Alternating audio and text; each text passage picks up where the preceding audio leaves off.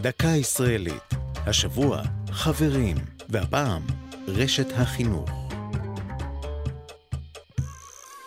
הימים ימי אמצע המאה ה-19, וקהילת יהודי צרפת מחליטה להקים ארגון חברתי שמטרתו לחזק את האחווה בין חברי הקהילה לנוכח יחס השלטונות על היהודים באירופה כולה. אחד האירועים הקשים שהשפיעו על קהילות יהודיות רבות ברחבי היבשת היה פרשת חטיפת הילד היהודי אדגרדו לוי מורטרה, ממשפחתו בבולוניה שבאיטליה, בידי משטרת הוותיקן.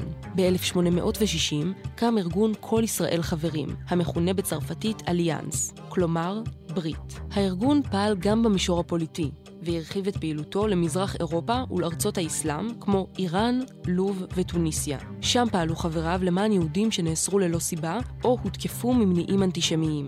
ב-1862 הקים הארגון כל ישראל חברים, אליאנס, את מוסד החינוך הראשון שלו בעיר טטואן במרוקו. כעבור 20 שנה הוקם בית הספר אליאנס בירושלים כמוסד חינוכי המשלב תורה לצד מלאכה.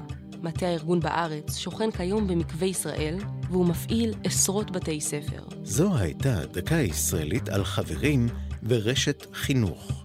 כתבה נועם גולדברג, הגישה ענבר פייבל, עורך ליאור פרידמן.